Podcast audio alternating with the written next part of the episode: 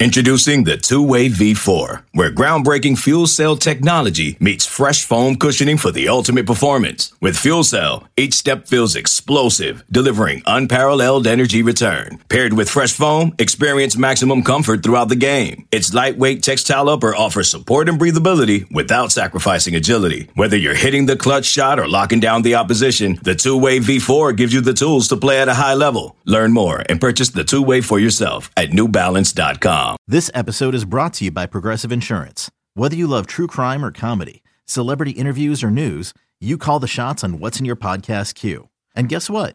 Now you can call them on your auto insurance too with the Name Your Price tool from Progressive. It works just the way it sounds. You tell Progressive how much you want to pay for car insurance, and they'll show you coverage options that fit your budget. Get your quote today at progressive.com to join the over 28 million drivers who trust Progressive. Progressive Casualty Insurance Company and Affiliates. Price and coverage match limited by state law. You could spend the weekend doing the same old whatever, or you could conquer the weekend in the all-new Hyundai Santa Fe. Visit HyundaiUSA.com for more details. Hyundai, there's joy in every journey. Hey everybody, welcome back. It's Trey, it's Dane, it's Nole Thy Enemy, episode seven. We are back, ready to go. Noles have a massive prime time night game against Duke, and they're good this year. It's interesting. It's a top 25 matchup. I'm stoked. All the recruits are going to be in Tallahassee. Former players are going to be there, but more importantly, the big brain, Dane, is going to be there. Dane, how you feeling, man? Big primetime matchup. Still a college student. When I was in school, we were trash. So you got to be feeling good, man. It's a good time to be an FSU guy, right? It definitely is. Yeah, I'm I'm excited. I mean, prime time, like packed out stadium and stuff. That's gonna be a really fun one. I haven't. I mean, I haven't been able to like or haven't been going to these games consistently, you know, working mm-hmm. them or whatever for a while. And this is like, I mean, this this stuff like being good is fun, you know, being to go going to games and having packed out stadiums every time, like that's fun stuff. And this is this is going to be one of those, you know, nighttime. It'll be fun. It's fun, dude. The, the games are fun. The content's fun. The pods are fun. You and I are more fun. We're not as miserable as we were last year during the middle of our three game losing streak. We were pretty gross to be around with. No, it's all smiles and sunshine. I love it. But let's talk about Florida State's opponent because they got a pretty good one in the Duke Blue Devils, which still sounds weird coming off the tongue.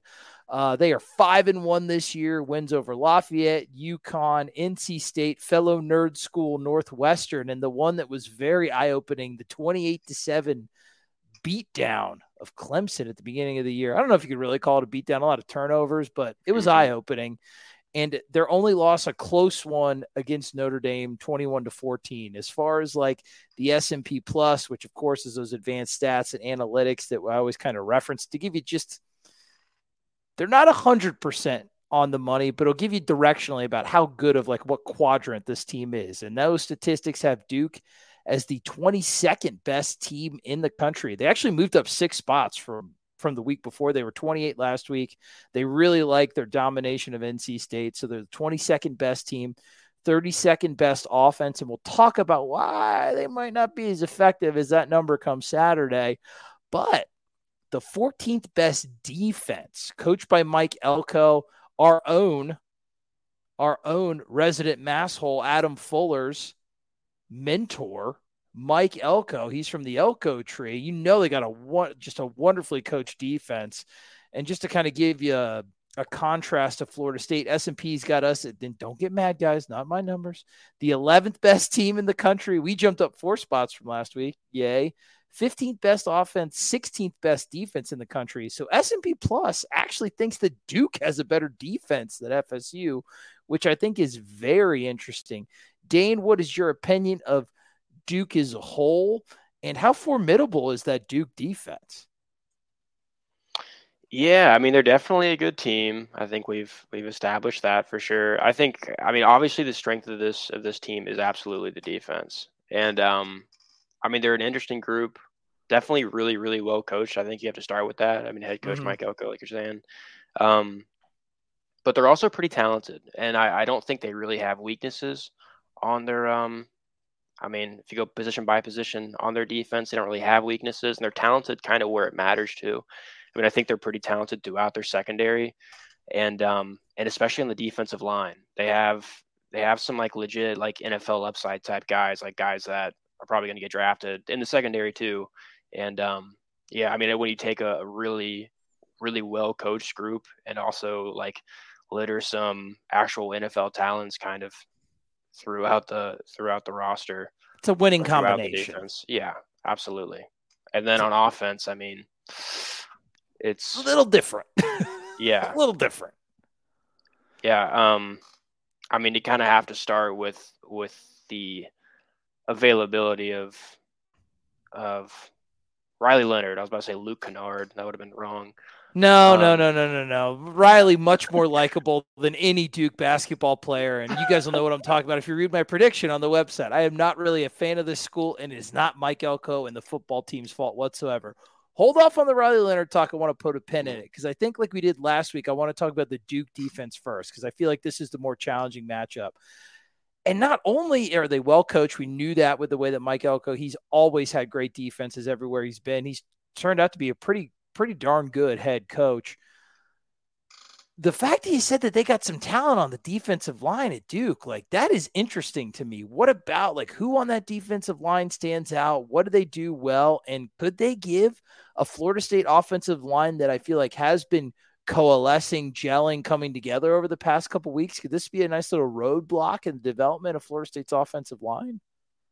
I think potentially, and I think um, I mean, especially because I think the I think the strength of this defensive line is in the interior. I think you have, um, I mean, when people talk about Duke's defense, I think the the guy they most often bring up is DeWayne Carter. He's just a really good defensive tackle for them. He's a veteran, uh, really across the whole defensive line. It's it's a lot of like really old guys who mm-hmm. are are pretty good, and DeWayne Carter's one of those guys for sure. I mean, he's a likely NFL guy, and um, and then another guy they have on the defensive line that's that's really good. I like a lot as Aeneas Peebles. Um, he's another like potential NFL guy. 79 PFF grade. He has three sacks in the year. Oof. I think. I mean, those that pair of defensive tackles you have right there is probably. I mean, it's about as good as you faced probably this year. Actually, LSU. Sure. You played LSU. yeah, I, I was gonna yeah. say, but but outside of LSU, you think that's the best like defensive line interior they face this year coming up? I think it's hard to say they're they're more talented than Clemson, but it's it's really it is absolutely a strong unit that's definitely mm-hmm. up there, kind of in the top tier of the ACC, and that's yeah, that's a good unit. And I think against like an FSU offensive line, where I would argue, I would argue across the whole offense, like your guards are probably performance based and talent based, probably like the weakest unit uh, on your own offense. I think at FSU. I'd say that's fair. When we've seen, we've seen it's gotten better over the past couple weeks, specifically with Mo Smith kind of getting healthy. He's kind of the glue that holds that together, calling out the protections and everything. There have been missed blocks from guys like, you know, Casey Roddick, Meach every now and then. Keiondre Jones looking good in the running game, still trying to pull it all together in pass pro. So I'm with you. With it, the interior, while not bad, I would say that especially over the past couple weeks, if you were going to get FSU right now, I would think you might be able to get them on the interior, which is the most disruptive pressure that you can get. We talk about it week in and week out because that's how we like Florida State to attack and kind of throw the opposing offense off rhythm with our guys like Braden Fiske and Josh Farmer, having a team that can do that to us. And it is good that like Roddick, Emmanuel Jones, Marie Smith block our defensive tackles in practice all the time, but it that interior pressure just screws up all the timing, man. It really does. Yeah, I definitely agree. And um I mean, yeah, that's it's it's difficult. And then on the outside, it doesn't get it doesn't get too much easier. I mean, you have a guy named RJ Oben who's also like an NFL talent. Um, Three, yeah, I mean, like three potential NFL guys on this defensive I, line. That's interesting. I think so. Yeah, I mean, it's a it's definitely a legit defensive line, and then they do some different stuff schematically too, different fronts, and bring some creative pressures, creative blitzes. They don't blitz a ton, honestly, but like, I mean, even not blitzing a ton, they're 20th nationally in pressure rate, which I think just really speaks to the talent of that defensive line. Um, so are they going to kind of play Florida State like how Florida State would play people? Will they try to control the game with like a light box, two high safeties? Like, is it going to be like kind of like a fun house, like mirror image of like what what Adam Fuller likes to do? I mean, they're from the same tree. Yeah, I mean, I think that makes sense uh, to think that way. I think they they generally play pretty similar uh, as it is. Like they aren't a, a super heavy blitzing team. Um, I mean, statistically, like they don't really give up explosives. They definitely don't get up the deep ball. They're the best in the con- best team in the country so far statistically, um, and not giving up the deep passes. It's that's I, I think that's a good comparison. That, and that's going to be interesting too, because Florida State, we have lived. I thought it got better against Syracuse. You could tell a lot of the checkdowns, some of them dropped by like Trey Benson and Jaheim Bell, but a lot of the in breaking routes with like Darion Williamson, Keon Coleman, uh, Destyn Hill on the drag. I thought that Jordan was starting to kind of utilize that intermediate range like we wanted him to. I'd like to see that continue. My, I think it will be interesting, and maybe we'll talk about it more when we get to the DBs. Teams have been playing, which doesn't it doesn't make sense when you think about it. But teams have been playing a lot of man against Florida State and sort of baiting them into that deep ball. I wonder if I wonder like I don't know if you have these stats in front of you. Like what's the what's the split? Because I know obviously like kind of like the man match, like cover four kind of zone stuff. Will Duke be doing that? Or will they play Florida State man because some teams have had success baiting us into the deeper throws? and then you get to the whole Jordan Travis running component. It's a very interesting chess match between Mike Norvell and Mike Elko, and their defensive line is going to make it even more difficult. Now, what about the guys directly behind them? What do we think of the Duke linebacker unit? Can they be taken advantage of with maybe Trey Benson having a bounce back game in the passing game, Lawrence Toafili, Morlock, Bell? Can those guys be taken advantage of athletically, or are they pretty solid too? Yeah, I think I think the Duke linebackers are probably like the least impressive unit they have on defense. It's definitely mm-hmm. not bad, but um, but maybe another comparison can be drawn to FSU's defense and kind of how it's built as far as like I want to say like positional value. Yeah. Um, like the most talented guys on that defense are your is a is a great defensive end. Um, definitely some well really good defensive end and some very good defensive tackles, and then uh, some some nice talent on the outside and I mean, generally sprinkled throughout the, the defensive backfield. But you do have some older guys, some guys that have been productive, like like Tre Freeman, Darian uh, are, the the two starting linebackers for them, and Mausi is more of the he's like the more talented guy, bigger body, 6'2", 230. Mm-hmm. Um, and Freeman's more of like uh, they're both veterans, but Freeman's I mean, he leads a team in tackles, but like I, I think he's kind of the lesser talented of the two. Sure neither of them are special, I guess I want to say. And um, but but you know, it's a really really well coached unit, which is honestly consistent throughout the whole team, and definitely consistent throughout the defense. But I think you, you mentioned the run game, and I think that's uh, the area where they're weakest as a defense. And they're a very good defense statistically, but the area they're weakest is is giving up like down to down success in the run game. oh, all too familiar with that on our side of the ball. That's is it. Are they missing run fits? Is like are the linebackers out of place? Is the defensive line too aggressive? Do they have tackling issues in the secondary? What, what I mean, or is it maybe a combination of all that? Like, why do you think that they're giving up? like these kind of it's so funny dude it's like our defense sometimes they've been a lot better over the past three weeks but like four five six yards at a clip and making like sustainable, easy second and third down conversions. Yeah, and with FSU, I think a lot of that is, you know, at sometimes you might get frustrated, but you know they're still going too high when it's an obvious run down, or mm-hmm. maybe not obvious run down, but standard downs against teams that can only run the ball. you know, they're still yeah. too high or whatever. And I think I think maybe it's maybe it's a lot of that with them too. They also, yeah, they don't tackle very well. I think that's another kind of weakness of this defense, maybe the only one I really know of that FSU's kind of built to take advantage of. Um, and that's that they they don't they don't tackle very well. I think they're 83rd nationally in, in missed tackles, and FSU oh wow guys that can that can break tackles.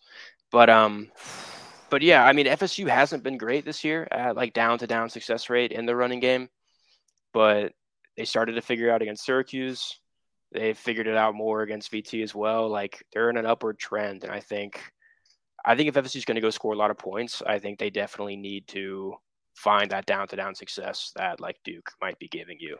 I think you that that's I, I feel pretty confident in too. If they're playing a lot of light boxes, I, I like Florida State's running game the best when they spread out Virginia Tech kind of wide with those balanced formations, like two wide receivers to each side. uh, no attached tight end. I really liked the way that the, I thought that it gave really easy, clean reads for the offensive lineman and for the running back. And whatever you can do against a team that has tackling issues to get the ball to Jaheim Bell, Keon Coleman, get Trey Benson up to speed, like immediately kick him into that gear where he becomes like the broken tackle juggernaut. I think I think Florida State is going to be able to run on Duke. I really do. I and and I mean a lot of it might just because they're so used to facing a defense like this in practice. Now Elko will have some stuff schemed up and they will get a couple negatives here and there. But I, I, the more I hear you talk, Dane, the more I actually do feel confident against this 14th best defense in the country per S&P plus. I think FSU is going to be able to run on them. Uh, let's talk about the secondary. They don't give up explosives.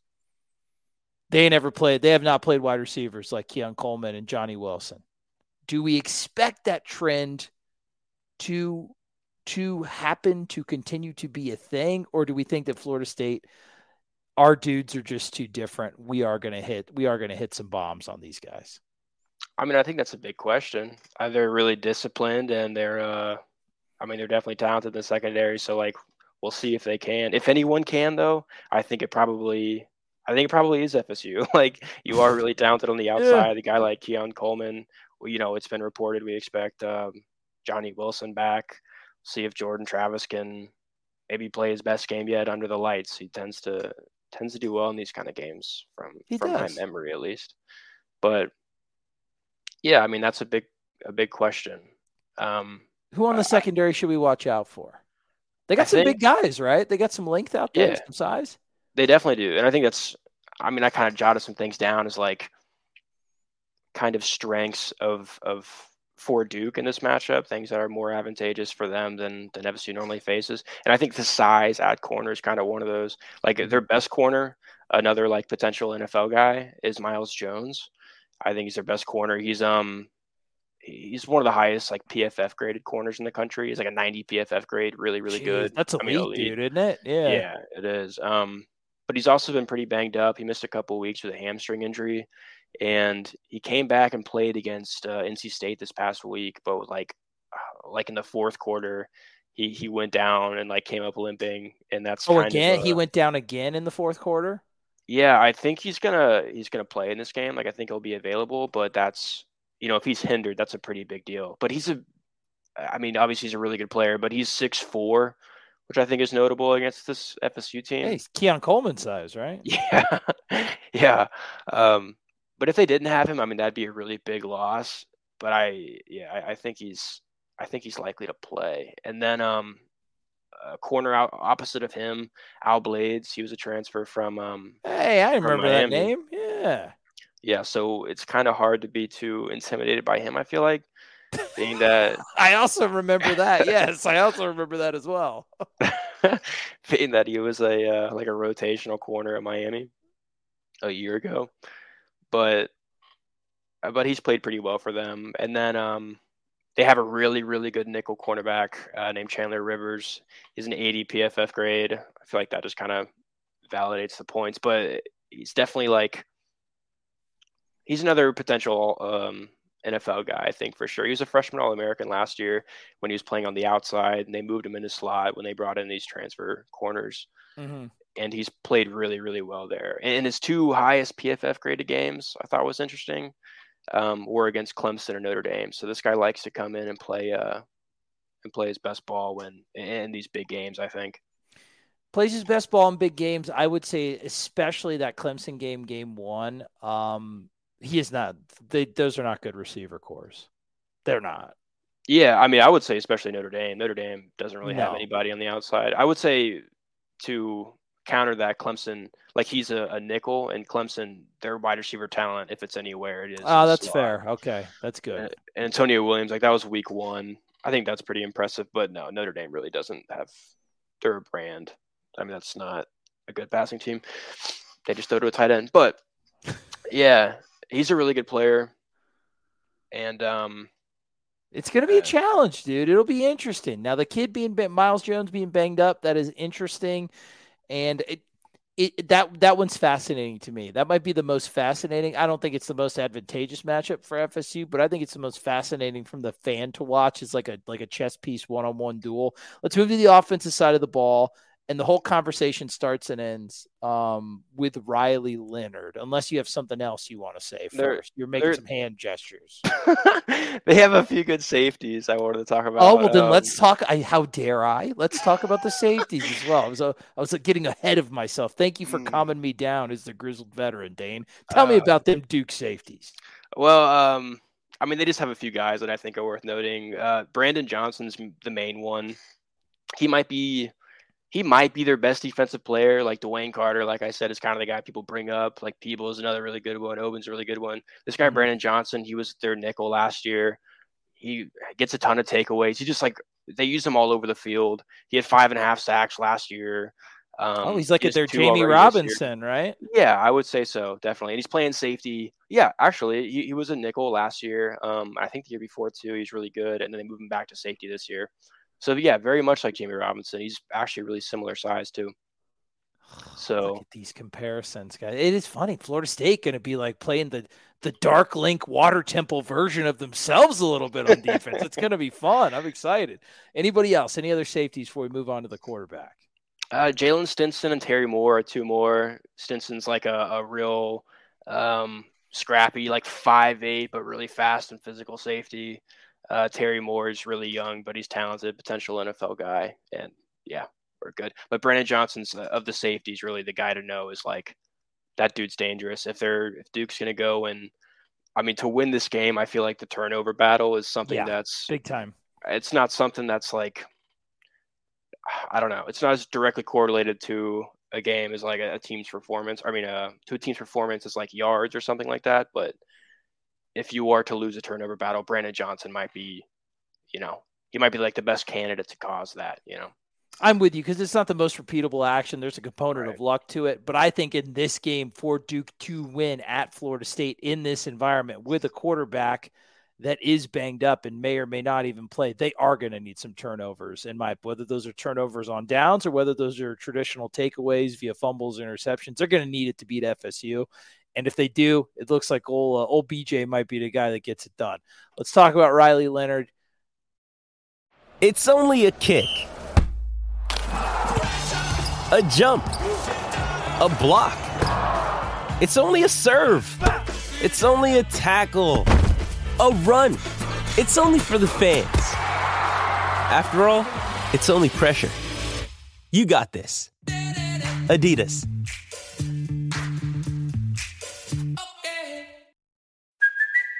It's Kaley Cuoco for Priceline. Ready to go to your happy place for a happy price? Well, why didn't you say so? Just download the Priceline app right now and save up to 60% on hotels. So, whether it's Cousin Kevin's Kazoo concert in Kansas City, go Kevin, or Becky's Bachelorette Bash in Bermuda, you never have to miss a trip ever again. So, download the Priceline app today. Your savings are waiting. Go to your happy place for a happy price. Go to your happy price, Priceline. You th- is he? I'm going to ask you the first question, then we can evaluate the play. You think he's playing? I do not. I do not. I don't either. Playing. I know Elko said the, the quote where he expects him to, and I think that's good gamesmanship on his part. When you're facing a team with a talent deficit, make them prepare for both quarterbacks. I think we were anyway. Adam Fuller said as much. Um, I just don't foresee him playing. We can talk about Riley Leonard just to just go over his game generally in case I don't know, dude. I don't know what kind of horse tranquilizer they shoot up into his ankle to make him play. But if they do, like, I even, you know, it's crazy. Even if I think if they do, a, such a strong component of his lethality is his mobility. I mean, don't play the kid if he's not healthy because then you're losing so much of what makes Riley Leonard Riley Leonard, right? Uh, I do agree. Yeah. I mean, he's a guy who's like comfortable in this offense and he's got a big arm. I mean, he's he gets like NFL draft buzz for a reason. Like it's a big kid with a big sure. arm who is pretty productive and he's got really good leg. I mean, he, he's kind of he's a hell of an athlete, dude. A talent yeah. yeah, he is. He definitely is.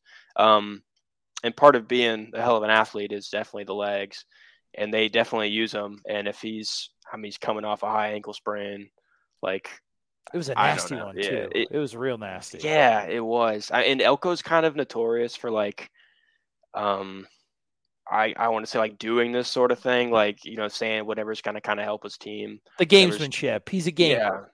Yeah, Yeah. de- definitely. And I I really doubt he plays, or if he does, it's not the same Riley Leonard that you'd be that you'd be scared of. I feel like.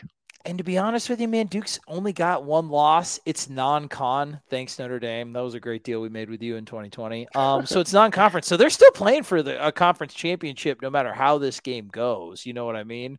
So it's it, it will be interesting to see how they manage it from that perspective. But let's just say Riley Leonard's not playing. Who is Florida State going to have to face behind center? Uh, Henry Belin, um, or Henry Belin, sorry, but he's a redshirt freshman, and he made his first start against NC State this past week. Did not look good. Um, I mean, didn't look terrible, but he was he completed four passes. Oh my And- god, that's like army numbers. what was your assessment of that game? Because they won like twenty-four to three or something like that. There's this graphic that comes out like every Sunday or Monday, like how bad did your team really get beat? It was like net, like net efficiency, or like It's a success basically, rate thing. It really, yeah, success rate. Like, did your team deserve to lose? And I believe that like the Duke NC State game, like the the the quality of play was not indicative of the score. No. So like they they didn't beat NC State actually that bad 24 to 3.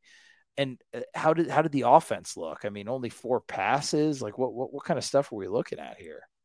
Yeah, I don't think it was very a very good offensive performance from either team. But um, I mean, Henry Belin, I, I said he had four completions. He also had 107 yards, and two of those, half of his completions were touchdowns. Um, Ah, the old tape a- factor, the rotamaker.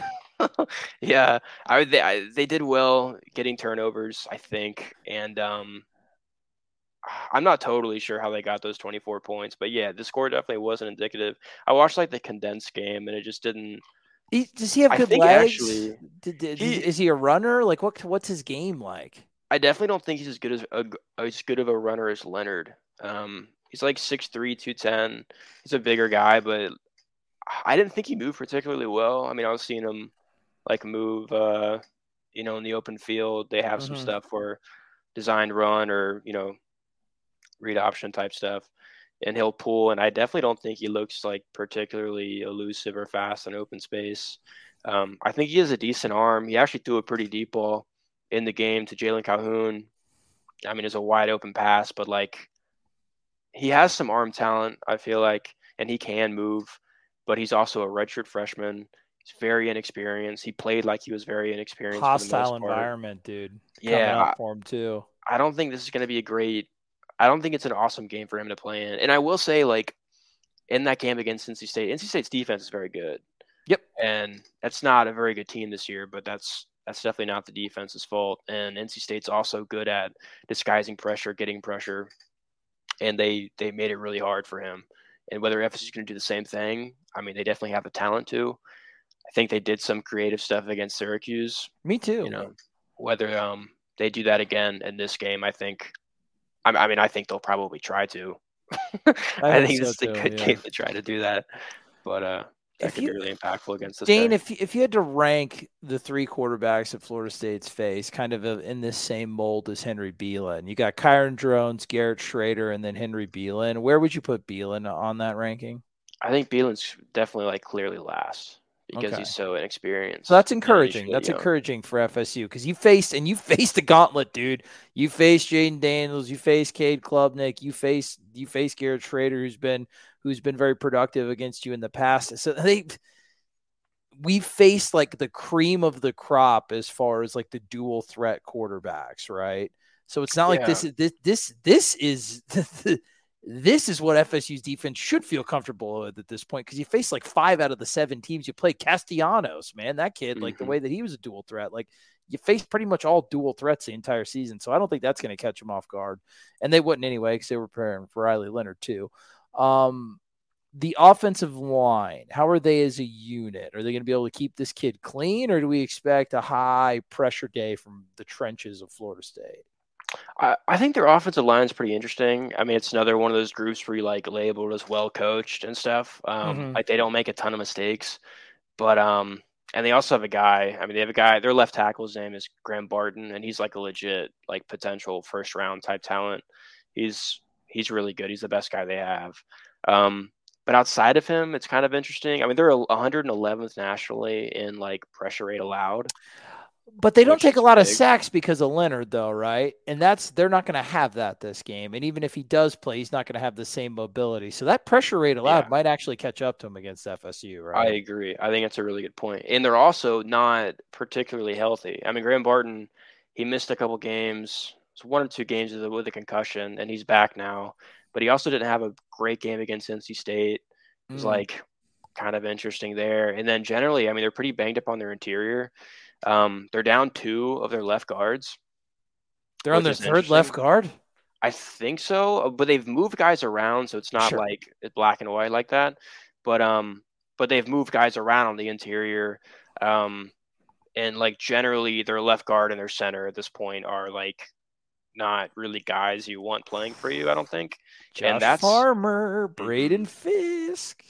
Yeah, Fabian Lovett, Dennis Briggs, whoever. Like it's. Yeah it's kind of the same story or similar story in a way to what you have on the other side of the ball that we are talking about, like with how FSU moves their guys around at the guard position, you know, having a solidified five, whether those mm-hmm. are guys that can make a positive impact for you against their impactful defensive tackles.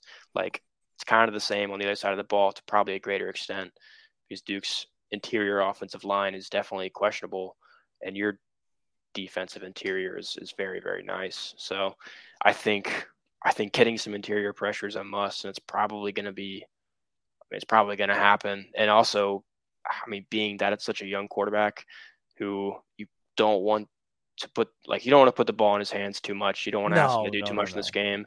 Duke generally has a pretty strong run game, and um, and you're gonna want to really lean on that. Like, if they can't run the ball, this it's just not gonna. They aren't gonna They're score dead. points. Yeah. yeah, and um, and I think FSU's defensive tackles could really make a massive impact in this game. Stop Are the running backs? They have some talent for sure. Um, Jordan Waters, they really have two main guys. Um, Jordan Waters and Jaquez Moore, but Jordan Waters is the more notable one.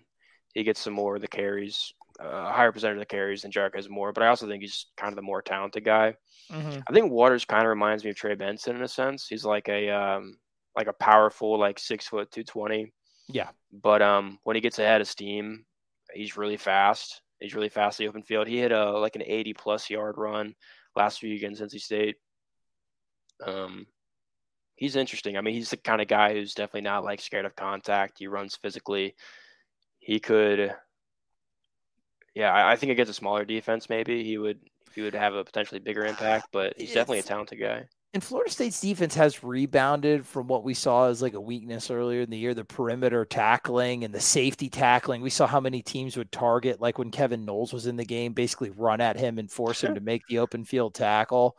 Mm-hmm. Um, it's gotten better. They've cleaned it up. And of course, Akeem Dent being back has helped that. And the kind of the emergence of Shyheim Brown. He had a really, really sparkling performance against Syracuse. Uh, I don't think it's going to be as big of a weakness as it was, but Duke will test it as well. They should. Um, and that's interesting. So we'll be on the lookout for Waters, kind of just like just stumbling and fumbling his way down the field. What about the wide receivers? Anybody? I think Florida State's DB unit. I think to me that's been the the story of the season for me. The bounce back of that defensive back unit, the communication, the technique, um, how aggressively they played since the second half of Clemson on, making just taking away all those easy throws, all the ones that were completed against them versus Syracuse were tough catches. And man, if if there's not going to be any clear separation, that's just going to make this Duke offense's life even harder. Um, any guys on the outside that could give Renardo or Fentrell trouble? Yeah, um, I mean, really, mainly two guys. And honestly, I'm making I'm seeing so many like FSU to do comparisons like with the defense, and then I mentioned like the Trey Waters, Trey Benson are sort of. It's weird, players. dude. They're just. They, I feel like overall, and we'll get to it in the predictions. They're just a worse version of us. Yeah, they don't have. Like they don't, they, FSU. Yeah, it's maybe like FSU, it, like a less talented version of the 2022 FSU team. They're hurting on depth. This is a terrible time to like have depth problems week seven, week eight. This is where the depth really starts to show itself and being an asset. And that's been the main difference for me from Florida State of last year to Florida State of this year. Obviously, there's more talent, especially like on the outside with a Keon Coleman. That can't be denied. But dude, that depth has taken injuries that could have been catastrophic, and it's all been manageable. Florida State has managed through their injuries to the point where week seven, they're one of the healthier teams in the entire country. And you're going against a Duke team that, I mean, just from listening to you, Dane, they're kind of the walking wounded on many on many points. So this this kind of sounds like Florida State last year in like week seven, dude. Like you're banged up on the offensive line. You got Jazston Turnetine in there who ended up doing a good job for you, but it's tough, dude. You're getting worn down. So I, I feel yeah. like this is a good time to catch Duke in a good environment. But go ahead and talk about those wide receivers. Yeah, yeah. As far as like the whole pass catching unit, really, it's like it's kind of mainly two guys. It's Jalon Calhoun and Jordan Moore, uh, which are their two outside wide receivers. Jalon Calhoun, like I mean, preseason was kind of seen as like a potential, uh, definitely like an all ACC caliber wide receiver, yep. a guy who can who can be considered, you know, one of the better wide receivers in the ACC. I mean, he's definitely been productive this year, but he's a guy who I feel like in man coverage can kind of excel the most. He's definitely someone like they're a, generally a pretty explosive offense, and I think he's a really big part of that. I mean, especially in the pass game, he's the guy who's going to beat you deep, but he's also I mean, just watching him, like his feet stand out a ton to me. Like he's really, really quick feet, and I think that probably shows up most like as a route runner. He's mm. really clean route runner with really quick feet. Um, yeah, I mean, so definitely someone who can test Renardo Green, who can test uh, Fentrell Cypress, Azzy Thomas, guy like that. Um, and then Jordan Moore's the other one, and I think he's like less talented, probably. Like I don't know if he's as much as like an automatic NFL guy. Sure. Um, but he's he's pretty interesting. I think he's more of like the like security blanket type receiver. Um, he's going to catch the ball consistently. He's good ball skills for sure. He has some big catches. Um, I think size? it's kind of interesting. Is he size guy? Does he have any size no. on him, or he's more possession dude? So he's kind of is he kind of like a Mycah Pittman from last year a little bit? Maybe, maybe, um, maybe. Yeah, I mean, he's like six foot. Okay, uh, bigger, yeah. definitely shifty. I mean, I've seen him move well in space, but like yeah, I don't think he's a special athlete, I would say. But he's kind of interesting. He was a former quarterback. He was a quarterback until I think uh like last like late last fall.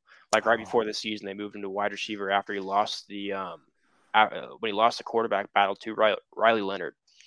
And he's been pretty good, but you know, he's considered like a smarter wide receiver. Like, well, they know coverages. Those guys are exactly. reception. They're they know reception. Mach- they're reception machines, dude. They know exactly. when to sit down in the zone and where the soft spots are. It's so like, I'm with you. He's like your like if you need the six or seven yards, that's the guy he's going to be looking at. You know, it, it's like uh to me like it's kind of like the reverse Ryan Tannehill. With him, yes, you know? yes, yeah, exactly. The anti, yeah, going the opposite way. That's a really good way to put it. Uh, yeah, I, I'm with you, dude those kind of smart receivers that know how to get to free completions, especially when you got a young guy being tested in front of like 80,000 people in Doak, it's going to be a great environment. There's going to be juice in the stadium. Um, he, the young quarterback's going to need a guy like him to settle him down and maybe get some completions early because Florida State needs to stop the run. You got to stop the run. Whatever you got to do to stop the run, stop the run and make the quarterback beat you. And if that kid isn't getting those easy completions to start off the game and ease him into it, I mean, it could be a long night for Duke. I think it is going to be a long night for Duke. And I think they're a great, well coached football team. I think they're going to come in with a solid game plan. I think they're going to know how to attack the FSU defense as good as they can. And I think defensively, they're going to come with some that, that is going to be such an interesting whiteboard battle between Norvell Atkins and Elko. I just, man, just to get right into the predictions, Duke's going to make it tough on FSU, but I think it's just it's it's the wrong time, it's the wrong place, and it's the wrong team to go against with the depth of the talent of Florida State. I think Florida State is going to hand, hand Duke their worst loss of the season. I do think it's going to be close. I do think Duke is going to make it tough, but in the end, I think that, that the offense ain't going to have enough, even if Leonard plays or not. I think they're going to win something like 34 to 13. I think FSU covers, and I think they win comfortably by about like three scores. So 34 to 13 is what's kind of sounding good to me. Dane, where are you at? Yeah, I, I think I'm on like a similar uh, line of thought as you for sure. I mean, well, that makes me feel much better. it does. You're a smart young fella. oh, yeah. Um, well, okay, so I mean, you said it. Like both teams, both of these teams need to run the ball well. They need to run the ball well, like down to down. and uh, okay, to consistently move the ball, both of these teams are going to be have to be good on the ground. Yep. Um, and I am much more confident in FSU doing that in this game. I I feel like FSU might just completely shut Duke down. Um, I feel like FSU's probably not going to be completely shut down on their end, but um, but as far as like putting points on the scoreboard in this game, I feel like explosives are going to be the big key. And Duke across the season is pretty good at doing that. FSU is also pretty good at doing that. But um, but I definitely trust FSU to do it better than better than Duke Yeah. and better than than Berlin in this game, um, or Belin. I keep saying Berlin, but I like yeah. I I think um, yeah, I mean, I just I just trust FSU's offense to work better than than them. And then uh, I mean, even if if FSU doesn't score a ton of points in this game, like feel like it's going to come down to I mean, it's going to come down to protecting the ball, not turning the ball over and giving a team a short field. Um, or it's just going to be like who who gets more explosives, who gets more of these impactful plays. Because in a low scoring game, uh, an explosive play is is that much more impactful. Like Yep. you know, individually. So I think it's really hard to see an outcome where FSU doesn't win. Honestly, I feel like this is just a good matchup and a good. Um, I- think with without Duke starting quarterback, it's just hard to lose this game if you're not It really, unless it's like you said, dude, unless it's like that Clemson game. And of course, I don't think they beat Clemson without Riley Leonard's legs in that game. Yeah. But yeah, just a bunch of turnovers, some weird red zone issues, maybe a, uh, it would have to be a continuation and even like a worsening of some of the red zone issues we saw last week. There was a couple issues with ball security, particularly on that first drive with some fumbles. FSU needs to clean that up, but it it would take a lot of factors together building off on themselves negatively for Florida State for them to lose, in my opinion. Score wise, what do you think? I'm gonna go. I'm gonna go 31 to 10. I think they just don't really score points, and I think you, yeah, you get out of there and it's pretty comfortable in a great environment. I think that sounds good to me. You know what sounded good to me? This entire damn episode. Dane, another one. Once again, guys, Florida State 6 0. The Trey Man, Big Dane, we're 6 0 in our predictions. We want to keep our streak alive and we want to keep you guys informed. Thank you. Hopefully, you're listening to this on the way to Tallahassee in Doak Campbell Stadium. Enjoy yourselves. I'd say responsibly, but who cares about that, man? Go crazy. It's there for the weekend. Have fun we listen there's a ton of information ton of news ton of recruiting ton of everything ton of analysis noles247.com now is the time to sign up it is the best coverage out there with the best shows the best analysis the best insider info bar none not even close we love you guys have fun. We'll see you on the instant reaction. And then for all the 9 million recruiting articles that Dane and Zach are going to drop, all the Chris Nee Sonone analysis that your brain can handle. We love you. Have fun. Keep chopping. Paramount Plus and the National Park Foundation present A Mountain of Zen. This Earth Week, you can live stream seven national parks for seven days on Paramount Plus. Paramount Plus, official streaming partner of the National Park Foundation. You can now relive the best moments of the UEFA Champions League 24 7. The UEFA Champions League channel is a new 24 hour streaming channel serving non stop goals, highlights, and full match replays from the world's most prestigious club competition. Reminisce on your favorite moments, legendary players, and brilliant goals with the UEFA Champions League channel streaming around the clock on Pluto TV and the CBS Sports app. CBS Friday. TV's hottest show is Fire Country. I'm not a hero. I'm in orange for a reason. They're taking 12 months off your sentence. You're free. Lady. With a special epic season finale. Now that I'm out, I need something to get me up in the morning. You are a firefighter. Used to be. That will be unforgettable. In the name of your life's happiness, go get your girl. She's getting married tomorrow. Says, when do you let anything get in the way of what you want? The Fire Country season finale. Friday, 9, 8 central on CBS and streaming on Paramount Plus.